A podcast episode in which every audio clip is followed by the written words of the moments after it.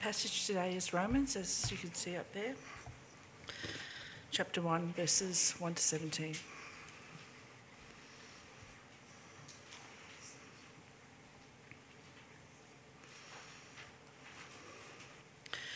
Paul, a slave of Christ Jesus, called as an apostle and singled out for God's good news, which he promised long ago through his prophets in the Holy Scriptures concerning his Son Jesus Christ our Lord who was a descendant of David according to the flesh, and who has been declared to be the powerful Son of God by the resurrection from the dead according to the Spirit of holiness.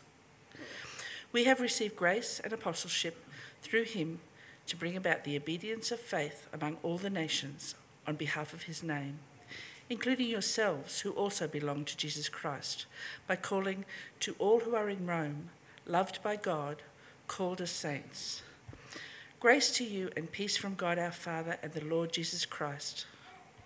First, I thank my God through Jesus Christ for all of you, because the news of your faith is being reported in all the world. For God, whom I serve with my spirit in telling the good news about his Son, is my witness that I constantly mention you, always asking in my prayers that if somehow, in God's will, I may now at last succeed in coming to you. For I want very much to see you, so I may impart to you some spiritual gift to strengthen you, that, that is, to be mutually encouraged by each other's faith, both yours and mine. Now I want you to know, brothers, that I often planned to come to you, but was prevented until now, in order that I might have a fruitful ministry among you, just as among the rest of the Gentiles. I am obligated both to Greeks and barbarians, both to the wise and the foolish. So I am eager to preach the good news to you also who are in Rome. For I am not ashamed of the gospel, because it, is God's power for salvation to everyone who believes, first to the Jew and also to the Greek. For in it God's righteousness is revealed from faith to faith, just as it is written, the righteous will live by faith.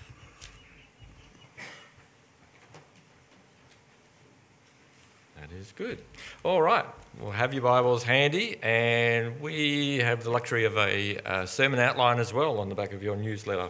So, uh, if that's helpful, uh, fill that in as we go along, and uh, you'll be able to perhaps help you keep track of um, my chain of thought.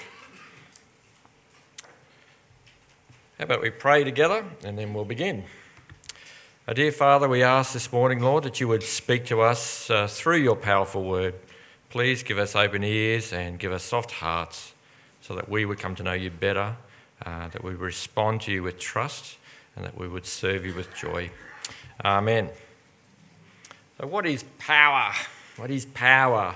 Power is, a, is it an energy, uh, like a force, like uh, electricity? Um, is power to you um, a position of power like the President of the United States uh, or the power of a machine. So they, I'm always impressed by those giant drilling machines that they use to put in the tunnels and the, the, the motorways through the mountains.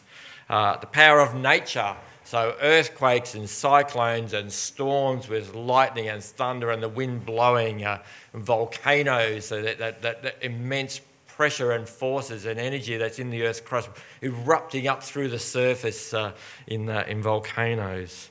Um, there's lots of ways that uh, people experience power.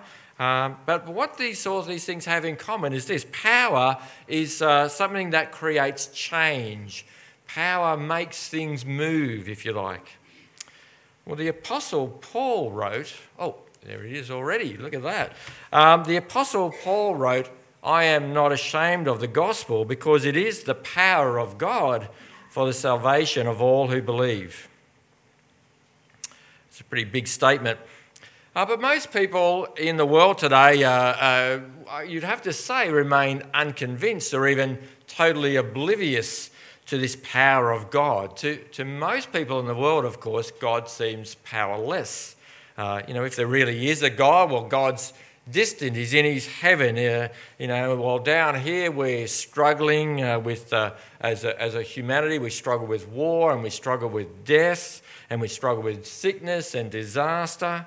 Um, people keep doing horrible things to other people, and, uh, uh, and, and also people just basically are ignoring God, and yet God seems to uh, be unwilling or unable to do anything about it. And so we end up in this fallback position where people say, well, nothing changes for the better unless we, people, do something about it.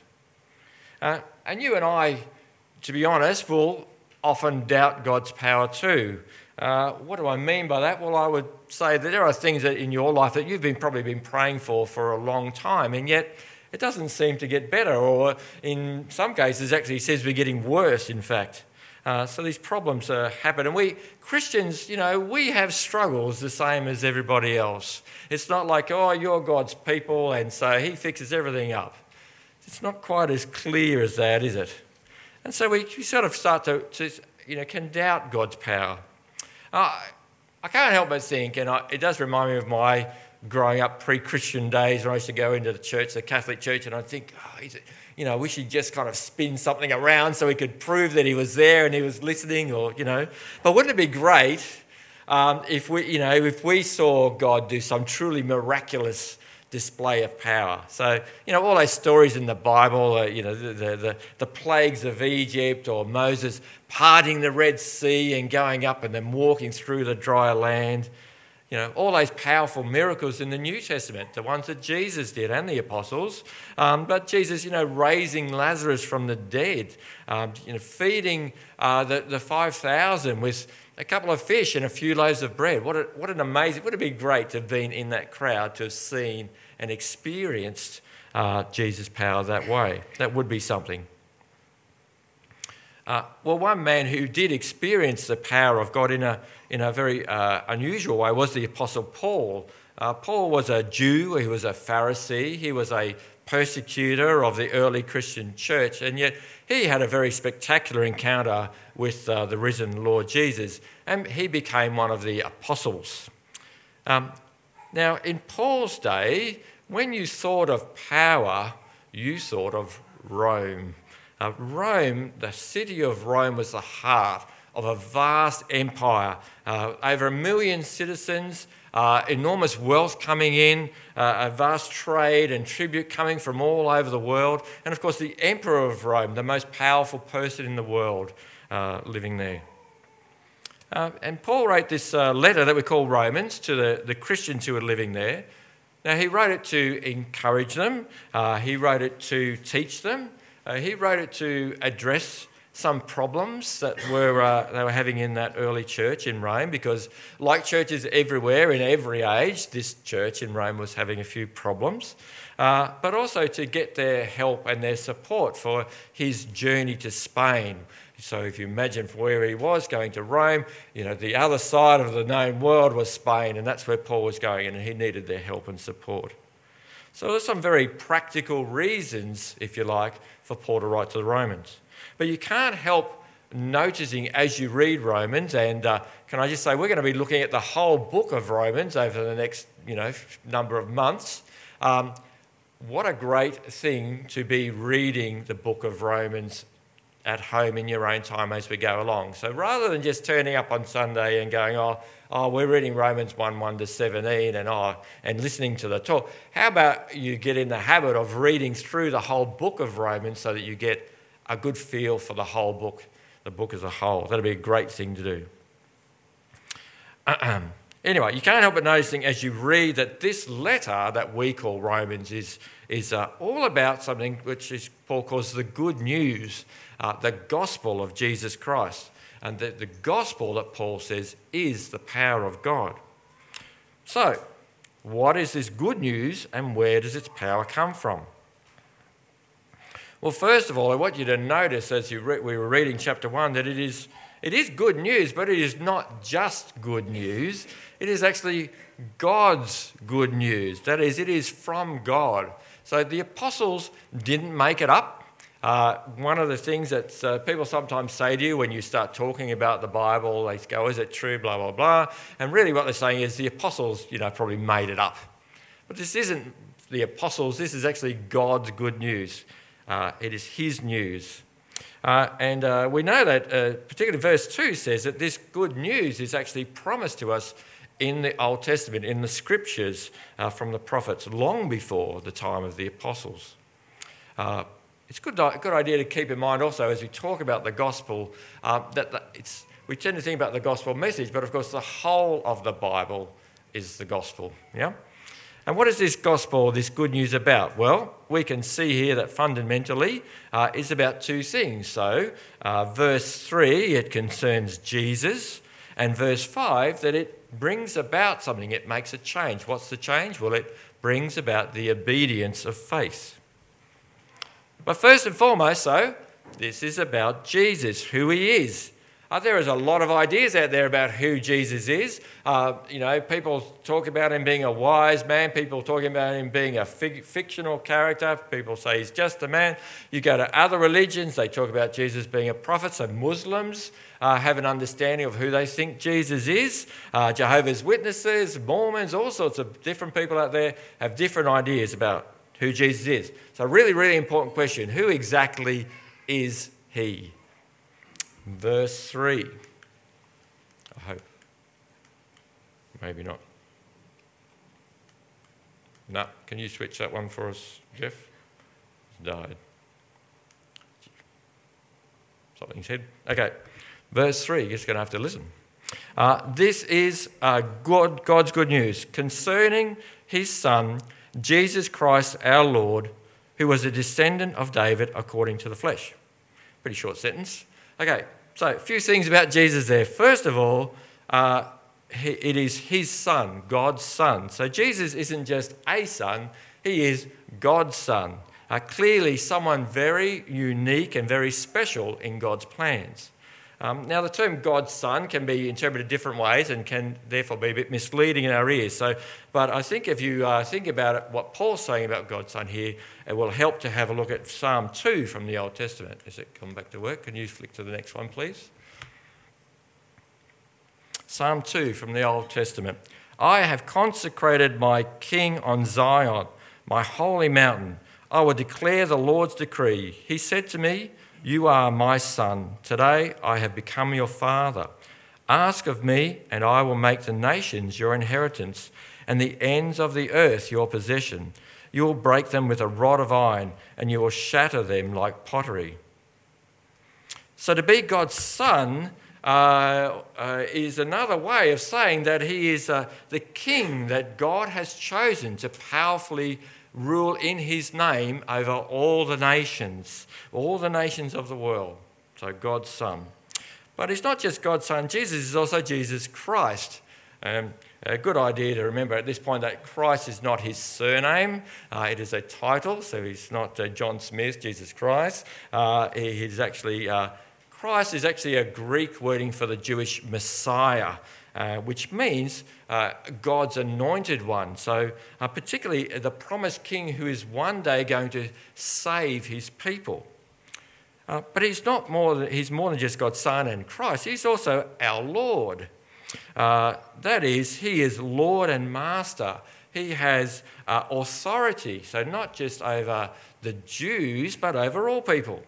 So he isn't just the Jewish Messiah, he is the Lord. And he's not just the Lord, but he is our Lord. So he's the Lord of all people. He is your Lord and he is my Lord. Whether or not you acknowledge him as Lord, he still is your Lord. And he's also a descendant of David according to the flesh. That is, in his humanity, uh, Jesus is descended from King David. Now, there is another Old Testament promise tied into this. Um, God has made a covenant with King David um, that he would have a descendant who was going to uh, rule forever. And this, by the way, is also tied into Psalm 2. It's in 2 Samuel 7. Oh, yeah, that's the one. Good. Okay. When your time comes and you rest with your fathers, I will raise up after you your descendant who will come from your body and I will establish his kingdom. He will build a house for my name, and I will establish the throne of his kingdom forever. I will be a father to him, and he will be a son to me. So we're going to add all that. That's, that's just, you know, verse 3. So, you know, what have we said in verse 3? Wow, you add it all together like Paul has, and you have a very, very powerful person, having you? A powerful figure in God's plans. Jesus is Christ. He is Lord. He is Messiah. He is Savior. He's uh, God's Son. He is the eternal King promised by God in the Old Testament. He is God's chosen Son. And that's just verse 3. So now we're going to add verse 4. So there we go. Okay. And who has been declared to be the powerful Son of God by the resurrection from the dead according to the Spirit of holiness. Bit of a funny one. You kind of get a feel for it, but let's understand what, what Paul's saying here. So, to do that, we go back actually to the book of Acts. So, in the book of Acts, Luke uh, tells us the story of what happened uh, after Jesus' death and resurrection. So, you know, what, what happens is Jesus uh, ascends into heaven. Uh, and what happens after, can you just remind me, what happens after Jesus ascends to heaven? Starts with a P. Pentecost, thank you, Pentecost. All right, let me refresh our memory about Pentecost. So Pentecost is where the uh, Jesus' disciples they were all gathered in one room. The Holy Spirit comes down and in tongues of flame. They've got all these tongues of flame sitting in their head. And but in Jerusalem at the time, uh, there are Jews and Gentiles from all over the nation. So uh, including Rome, by the way, specifically mentioned in Acts. And they're, in, they're all there in Jerusalem. And all these people from all these different nations of the world, they can all hear the apostles speaking uh, in, and they can all understand them in their own language. Kind of a, that reversal of, uh, of Babel from what we heard from a couple of weeks ago. Okay, uh, and so here's what Paul, uh, so what Peter proclaims to the crowd in Acts 2. Uh, God has resurrected this Jesus. We are all witnesses of this. Therefore, since he has been exalted to the right hand of God and has received from the Father the promised Holy Spirit, he has poured out what you both see and hear. And so that's what Paul is talking about in verse 4. They are seeing and hearing uh, the pouring out of the Spirit. So he has been declared to be the powerful Son of God by the resurrection from the dead according to the Spirit of holiness. So it's kind of like a coronation ceremony. So, you know, your average sort of average king, if there is such a thing as an average king, an average king has a coronation service uh, where they, they uh, are declared to be king. There's a little service, you know, crowns and things, scepters and stuff. But this Jesus, who in his humanity was crucified and died, is declared by his resurrection to be the exalted Son of God. It's like, a, like the resurrection is his uh, coronation service declaration. And this is confirmed for us then by the pouring out of the Holy Spirit at Pentecost. Now, putting all of this together, this is such a super cool, awesome, amazing thing to try and get our heads around if we can. You know, Jesus is the exalted Lord over all, the King of all kings, the exalted Lord, and he is right now ruling from heaven as the powerful Son of God. So, how then does he rule? Well, he rules this age in the power of his gospel. This is the age of the Spirit. This is the age of salvation. This is the age of the rainbow, if you like, as well. And this is why God is so, why the gospel is so powerful, because the, the gospel's power is the power of the exalted Son of God ruling right now from heaven by his Spirit. So the Spirit and the Word, the gospel, the message, they go out together. The one is the power of the other. And so they speak today, the gospel speaks today with the absolute, absolute authority of the exalted Lord Jesus, who is King and Lord over all, and has the power, therefore, to save anyone who believes. And so Paul writes in verses 16 and 17, which is a great launching pad for our Roman series. A lot of people consider it the summary verse uh, for the whole book of Romans. Uh, I am not ashamed. Oh, I am not ashamed of the gospel because it is God's power for salvation to everyone who believes, first to the Jew and also to the Greek. For in it, God's righteousness is revealed from faith to faith, just as it is written the righteous will live by faith. So if you're ever wondering whether God is powerful, whether God's power is at work at this world, you know, the God's gospel is powerful to change. It's powerful to transform you. It's powerful to transform me. It's powerful to save anyone. It can bring us from death to life. It can uh, bring us to eternal life with God. And it saves us by declaring a sinful person like you and me to be righteous, right, without sin, right with God through faith. When you are saved, of course, it is that same gospel that has the power to change and shape and transform the way we live, the way we respond. So we live by faith, we trust in God, we live God's way according to His word.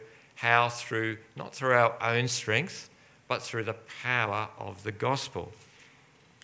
So I hope as you think about it, like, you can see, first of all, why Paul is so eager. He says, I'm eager to, to preach this, the gospel to you guys in Rome. You know, I hope you can see why he's so eager to do that. And I hope you can see also why we're so keen to proclaim the gospel here in church every Sunday, you know, week in and week out. Um, I've had people in at times go, oh, look, you know, this, you guys used to say the same thing. It's the gospel, it's the gospel this week, it's the gospel next week, it's the gospel the week after because it's the power of God. So we're not, we're not going to, we can't, we're never going to get tired of proclaiming it. Um, but we, because we want everyone here to fully understand it and we want everyone here to, to live by it because that's where our power to live comes from. And can you see also why it's really, really important and vital that we, uh, we keep looking for ways to take the gospel out into our community, uh, to people who aren't saved. Uh, and that might involve changing methods, and so we'll have all sorts of little methods in our various ministries. So our methods might change, but we're never going to change, and we must never change the message. We never change the message. Because if we change the message, we actually don't have the power of God, do we? So God is not weak, God is not uh, powerless. God is not sitting up there in heaven on his hands doing nothing. Um, you know, through this powerful gospel, in this age going out, Jesus is ruling this age and he's changing lives and he's bringing people uh, into his kingdom. He's changing our world. And that's why uh, testimonies, like we just asked Sarah to, to share her testimony, testimonies is so they're so encouraging and they're so exciting because you know, sorry, Sarah, not, she knows it's not really about the person. it's not about the person. It, it, when someone shares their testimony, what they're sharing with us is a real experience of God's power. That's what they're sharing. And they are, uh, uh, you know, Sarah and, and any, any or all of us who, who, are, who know God as Lord, Jesus as Lord and Saviour, you know, we are, we are a living, we are a living, breathing miracle that Jesus has performed in this world. Um, do you have a testimony, by the way? Um, don't all say them all now, but um, I hope you have thought about your testimony, your story. So the story of how you came to know Jesus as Lord, and you know what you were before, what God has done, and then and then how you respond to that. Testimonies are all about God, not about you. Just a helpful hint when you're writing your story. If it's all about me, me, me, me, me, I, uh, it we can work with that a little bit for, more. But um, that, yeah, it is, it is all about uh, oh God. So, uh, yeah, so what I was going to say is make it a priority, uh, if you like, for, for this couple, next couple of months as we go through uh, the book of Romans. Apart from reading Romans, why not spend a bit of time working up your testimony? Uh, write it down, share it, maybe even uh, ask somebody their story over morning tea, or be be willing to share your story with someone over morning tea. Much more uh, powerful than talking about the weather, perhaps. Okay, now through the gospel, uh, Jesus is bringing about the obedience of faith among all the nations, and, and uh, you know, that, that is the change that is happening. Uh, ultimately, what's this all about? What's this all for? As good news as it is for us, uh, it is ultimately, this is verse 5, on behalf of his name. That is, this is all to the glory of Jesus. Um, ultimately, what all of this is about is the glory of the Son of God. And so, again, we don't, shouldn't be surprised. Paul says he is uh, obligated to the people of all the nations in verse 14. Um, so this news is for everyone. Verse 15, he says he is eager to, church, to uh, preach the good news to the church in Rome. So to Paul, teaching the gospel and preaching the gospel and telling others about who Jesus is is both a duty, an obligation, but also a passion. And it's the same for us today. We are obligated to share the gospel, but it is also our passion. It's such good news to share. And it's a glorious thing, of course. Glorious, great for the person we're sharing it with, but glorious to Jesus. We glorify him uh, whenever we share the gift, the free gift of God's salvation with them, with someone who doesn't know him. So, well, did you notice though in verse 17, very famous verse, he says, I am not ashamed of the gospel. Have you ever thought about that wording, I'm not ashamed of the gospel? It's kind of a funny wording, isn't it? Not ashamed. Why did the word ashamed is something he's got that in there. It's a funny one. It's kind of a little bit, sort of a little bit negative, is it? Um, I think it, Paul has written it that way. Paul does everything deliberately, I've figured out. And I think he's written it that way because Paul would have been tempted not to preach the gospel. Paul would at times felt he wanted to be ashamed, if you like. Um, if you know about Paul's uh, life and ministry, you'll know that it wasn't all beer and skittles and garden parties. Um, you know, he'd go to a town and the Jews would uh, beat him up and try to kill him, and then, uh, then so then he'd go to the Gentiles, and the Gentiles would then beat him up and try to kill him. Um, he was uh, he was heckled, he was sneered at, he would have been mocked, he would have been uh, spat at. Uh, at various times, he was beaten, he was scourged, he was chained, uh, he was thrown in prison. So, to some people, uh, the gospel is weak. Uh, to others, it is foolish. Uh, to some people, it's a joke. But, and to others, it is just downright offensive. Uh, so, I'm going to ask you do you ever find that you are feeling ashamed, or perhaps the word is embarrassed, of the gospel? How, how, did that, how would that come about? Well, you've been burned a few times by uh, maybe by your friends. They'd say, you know, you're starting to take all this religious stuff a little bit seriously, uh, a bit too seriously. Uh, you raise, uh, you know, start to raise a conversation to try and get a bit of a conversation about Jesus going, and they totally avoid or sidestep the subject. Um, if you've ever tried this, you'll know they check if people change the topic.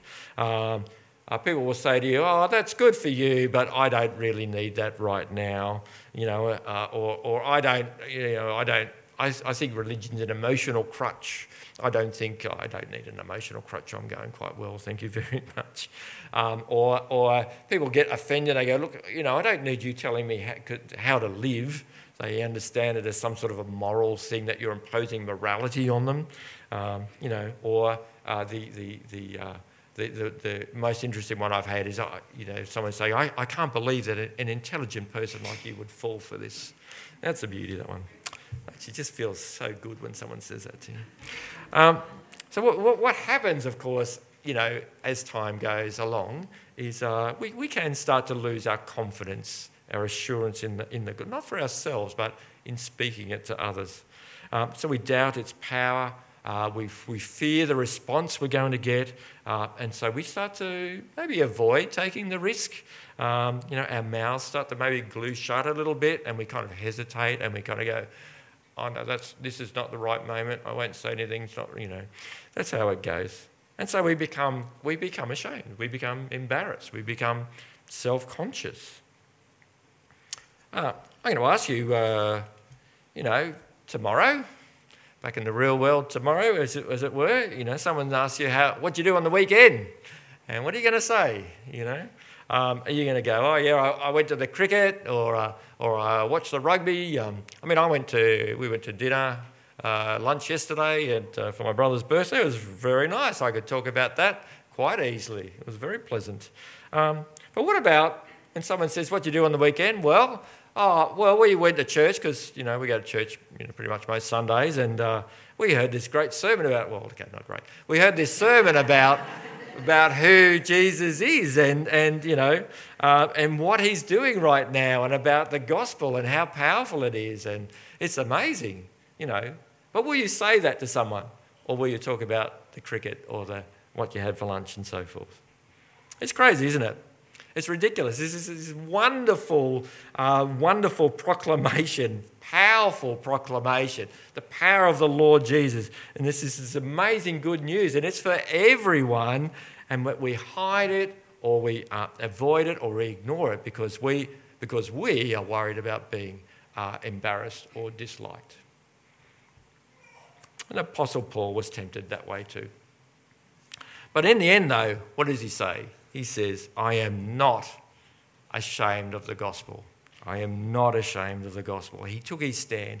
He took his stand for Jesus. He took his stand with Jesus. He took his stand in the power of Jesus. Because, you know, at the end of the day, this either is good news or it isn't. It either is for everyone or it isn't. So, where do we stand? Where do you stand? In your heart, you've got to ask yourself, where do I stand? Because there is a mighty power. And whether you are, uh, whatever you're going in your heart and your mind, we are part of something huge. There is a mighty power at work in this world. And it is making changes, individuals and in, and in humanity, that are going to last into eternity, for eternity. And its source and its subject are Jesus Christ, the Son of God. So do not be ashamed of the gospel because it truly is God's power and it is truly good news for everyone who believes. Amen.